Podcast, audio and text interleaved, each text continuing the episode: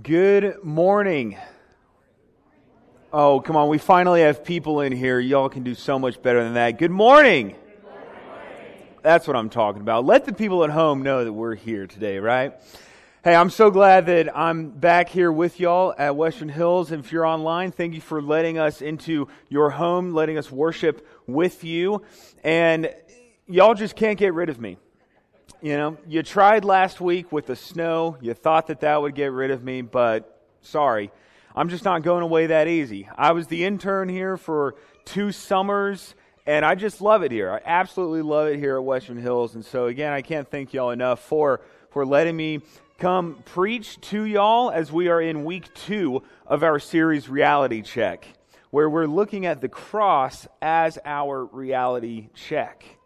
And we're looking at things that might cloud our reality with Jesus. Last week we looked at how our anxiety can cloud our reality with Jesus. And we took a look at a Bible Project quote that says, Jesus is the key to understanding all of reality. Jesus is the key. That means that whenever we ask, okay, why are these things happening to me? I don't understand what's going on around me. I don't understand this circumstance. Why me? We ask God those questions like, I don't understand why I just can't catch a break and I just can't win. Jesus is the key to understanding our reality. So with Reality Check, we're also diving into the letter of Colossians. So last week, looked at chapter one. This week, we got chapter two. So if you have your Bibles, please open them up to chapter two of Colossians. That's where we're going to be hanging out this morning. And before we dive in, I'd like to just share a story. And if you know me, if you've heard me preach multiple times, you know that I love sharing stories of, of songs, of music, and including lyrics into my sermons, because I like diving into, okay, what's the meaning behind this? What's our takeaway behind these lyrics? And there's a great story behind this song that we're going to take a look at. And it starts off with a woman named Elvina Hall. Elvina Hall. She was sitting in her church choir pew, the same one that she sat in every single week, on a hot summer Sunday morning in eighteen sixty-five. eighteen sixty-five. And she knew that the service was about to wrap up because the preacher was just beginning his closing prayer. But this prayer just went on and on and on and on, as sometimes a closing prayer might go. I'm sure that doesn't happen here. And her mind begins to wander. She starts thinking, is this guy going to say amen anytime soon so we can get out of this, this sun? Her mind starts to wander, but not about, okay, what am I going to have for lunch? How many people am I going to have over for lunch? What are the Cowboys going to do this afternoon? She wasn't wondering or thinking about that. It'd be a hundred years until the Cowboys became a franchise, so clearly she wasn't thinking about that. Her mind began to wander and ponder about the cross. She started thinking, okay, why did Jesus go to the cross? What was his purpose? Why did he go there for me? She started thinking about a poem. She started thinking in poems. And so she didn't have anything to write on, so she grabbed her hymnal that was in front of her, opened up the front hardcover flap, and began to write this poem down, which I'm pretty sure you're not allowed to write in a hymnal, but she did anyway. And she gave it to the preacher once he finally said amen. And the preacher looked at it and smiled, either because he knew she wasn't allowed to do that, or because the organist had just come up with a beautiful piece of music but had no lyrics. And so this preacher, very smartly, took the melody from the organ player and the poem from Elvina Hall, and those two became one in song. And we get these lyrics from this. I hear the Savior say, thy strength indeed is small. Child of weakness, watch and pray, find in me thine all in all. Jesus paid it all, all to him I owe. Sin had left a crimson stain. He washed it white as snow. Y'all are going to be very glad that I did not sing that just then. It's a little too early for my voice to start going. Jesus paid it all. There's something very simplistic about those lyrics that is just beautiful. There's nothing ambiguous about it. We don't have to search for the meaning. Elvina Hall just gets right to the point. She says that on the cross, Jesus paid it all for us. And we love the first part of that chorus. The fact that Jesus paid it all, the fact that, that He took all of my sins, all of my debts, all of my transgressions, all of my mistakes, and put them on the cross, and He paid for my wages. We love that first part. But the second part, all to Him I owe. That one is a little harder for us to do. Jesus being our everything. Jesus being my number one. Jesus being my King. That before I do anything, I go to the cross and I go to Jesus Christ because He deserves my everything. He deserves all of me. Because sin had left a crimson stain. This is the kind of stain that when you're washing your red clothes, a white shirt accidentally gets thrown in there, and now it's pink, and there's nothing that can get that out. This is the stain. I had a college professor tell me that on your favorite shirt, you know, that kind of sweat stain you get on the collar that no amount of washing, no amount of soap or scrubbing or bleach is ever going to get that stain out of your shirt. But Jesus does the impossible on the cross and He washes it white as snow where sin had left a crimson stain. Jesus paid it all, and all to Him I owe. Real- that's the reality with Jesus Christ. And what blocks us from seeing that, what blocks us from owing Him everything, what blocks us from really having a reality with Jesus is our past. Last week it was our anxiety. This week our past clouds our reality with Jesus. Maybe something that you've done, maybe who you were, maybe something that someone did to you has, has really clouded the way that you see Jesus, the way that you see people, the way you see the world, and it's clouded the way that you walk in this world. Our past clouds our reality with Jesus. And here's what Paul has to say in Colossians two about our reality, or about our past. Therefore, as you received Christ Jesus the Lord, so walk in Him, rooted and built up in Him, and established in the faith, just as you were taught, abounding in thanksgiving. See to it that no one takes you captive by philosophy and empty deceit, according to human tradition, according to the elemental spirits of the world, and not according to Christ. For in Him the whole fullness of deity dwells bodily, and you have been filled in Him, who is the head of all rule and authority. In Him also you were circumcised with a circumcision made without human hands, by putting off the body of the flesh by the circumcision of Christ, having been buried with Him in baptism, in which you were also raised with Him through faith in the powerful working of God, who raised Him from the dead. And you, who were dead in your trespasses and the uncircumcision of your flesh, God made alive together with Him, having forgiven us all our trespasses, by canceling the record of debt that stood against us with its legal demands. This He set aside, nailing it to the cross. He disarmed the rulers and authorities and put them to open shame by triumphing over them. See, what the Colossians are dealing with in this chapter two, what Paul is addressing here is that they once lived a way of life that was according to the, the Greeks and according to the Romans, and it was not according to this way that Jesus Christ had laid out for them. And so Paul and saying that, yes, I may not be with you in person, but I am with you in spirit, and you have heard about Jesus Christ. You have received Jesus Christ. Therefore, you no longer have to walk in the way of your past, but you have a new direction with Christ. You have a new here and now, a new future, a new way of life with Christ, where you are rooted and grounded, established and built up in this faith of Jesus Christ. And you no longer have to walk in the way of your past, because your debts that you once owed have been set aside and nailed to the cross.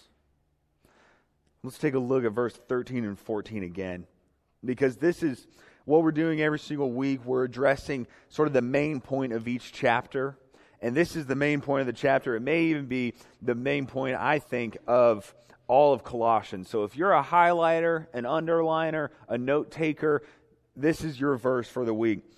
And you who were dead in your trespasses and the uncircumcision of your flesh, God made alive together with Him, having forgiven us our trespasses by canceling the record of debt, nailing it to the cross. This He set aside, nailing it to the cross. It's so beautiful. In our past, when we let our past cloud our reality with Jesus, when we let our, our past get in the way of living a full life with Jesus, what we are doing is we are taking something that is nailed to the cross, and we are trying to pull it back off of the cross. And Jesus has already nailed it there by the power of God on the cross, by the workings of the cross. You see, what Jesus does on the cross is He is letting the power of God triumph over our past, who we once were, how we once acted. Power triumphs over our past. And that's why Paul writes in Romans one, he says, "For I am not ashamed of the gospel, for it is God's power that gives salvation to all who believe. For I am not ashamed of the gospel." I might be a little ashamed of who I was, but that is not me anymore.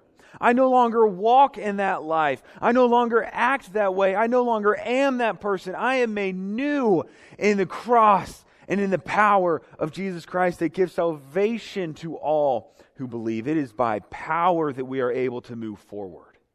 It is by power that we are able to overcome. It is by power that we are able to have a reality with Jesus. And the hard truth about our past is that it may not be necessarily what you did, but what someone did to you that clouds our reality with Jesus. And that breaks my heart. That somebody caused you so much pain, that someone hurt you so bad, that you had to go through so much suffering, that now it's really putting a strain on your relationship with others and with Jesus. There are people that have left the church, other churches, because of the way that the church has treated them. That's not what church is about. That's not why, why we come here. We come here. We come to church. We go to church because we it is a place where the broken can be healed. This is a place where, where Jesus can come into our lives and we can feel made new. And we can go about our week knowing and being confident that the power of Christ is there for us, that Jesus paid it all for us. Church is a place where the orphan now has a home and a family. And Jesus, in the power of the cross, triumphs over your past. And maybe your past, it just haunts you. And if you're like me and, and you have trouble going to sleep sometimes and your mind is just racing, and, and sometimes your past just, it's like like images or scenes just keep coming back from things that you have done. You say, but that's not me anymore. I no longer want that to to to take me over, but I want to be able to overcome what I have done in the past. And it's the power of the cross that gives us that ability to overcome. Maybe you feel so weighed down by your debts and your regret and your shame and your guilt that has just been building up, and you're ready to just take that off of your shoulders. Say, I'm done living that way. I, I need a new way of life. See, because where Colossians, what they're going through and walking in the ways of their past, Paul is saying you no longer have to walk in that way. And something that they are going through as well, what's happening around them, is it's called mystical polytheism. There's your Bible nerd word for the day. Mystical polytheism. What that means is that the people there in Colossae are taking the Roman small g gods and the Greek small g gods, and they're just lumping them together, and they're saying, well, we can just put Jesus in there too, and we can put Yahweh in there as well with all these other gods, so that all of our bases are covered. So we're good with the Romans, we're good with the Greeks, we're good with the Christians, we're good with the Jews, we're good with everybody. And what Paul is really saying, that if you fall in line with what they are doing, this mystical polytheism, that is discrediting the powerful work that is done on the cross. And for us, when we let our past cloud our reality with Jesus, when we let our past cloud our here and now and our future with Jesus, when we are trying to pull that back off the cross, what we are doing is discrediting the powerful work that is done on the cross. And Jesus does not deserve that. He's saying, don't you know that your past is nailed to the cross, that I have set it aside for you? That you no longer have to live in that way, but you could have a reality with me. And the reality with Jesus, the reality check that is the cross, tells us that power triumphs over our past, and that where there was guilt, there is now grace. Where there was regret, there is now redemption. Where there was shame, there is now salvation. Because the powerful work on the cross. And we should not discredit the powerful work of the cross, because Jesus paid it all for us. Therefore, all to Him I owe. I owe Him all of me. He deserves all of me. He needs to be my everything. The only way I'm going to move forward from my past, the only way that I'm going to keep going, the only way that I'm going to have a better tomorrow, is by moving forward with Christ as my everything. With Christ as my number one. That means that in our our, our marriages and our relationships and our families, Christ is number one. When Riley and I get married, we've already made this agreement that Christ is going to be number one. And we're totally fine with being number two to Christ. Christ is your, your number one. He is your everything. He is everything that you owe to Him, because He deserves as much. And Paul goes on in Colossians to tell us just what Christ needs to be in our lives. He says in verse sixteen, therefore, let no one pass judgment on you in questions of food and drink, or with regard to a festival or a new moon or a Sabbath. These are a shadow of the things to come, but the substance belongs to Christ. Now, you might be wondering, where does verse sixteen come from? That's kind of a left turn. What Paul is saying is that there are traditions in place. There are practices that they have been accustomed to and are doing. And these practices are fine. Paul is saying these practices are great. Practicing the Sabbath is incredible for you. Practicing festivals and celebrations are incredible for you. But they mean nothing if the substance of them, if the purpose of them, if the pursuit of them is not Christ. These are just a shadow of things to come. But the substance, the real deal, the crux of the matter is Jesus Christ. And the same is true for us. That when we do these, these spiritual practices, when we do our devotionals, when we read our Bibles, when we come to church, these are all great and important for us to do. But the substance of it all, the meaning of it all, the pursuit of it all is Jesus Christ. Because all to Him I owe. And He deserves, because of what He did on the cross, the powerful work on the cross, He deserves to be our all, and He needs to be our substance. And in order for Christ to be our substance, for us to be able to move forward, to move on from twenty twenty, let's just move on from twenty twenty already. In order to move forward, Jesus needs to be our substance, and here's what we're going to do in order for Jesus to be our substance. Number one, we have to submit.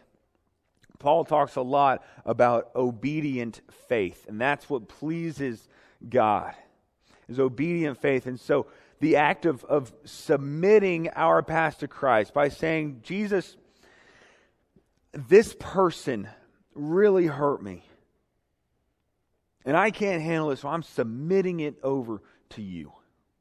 Or, Jesus, this mistake that I've made, that I don't want to keep creeping back up and, and taking over and ruining my day and clouding my reality with you, Jesus, I hand this over to you.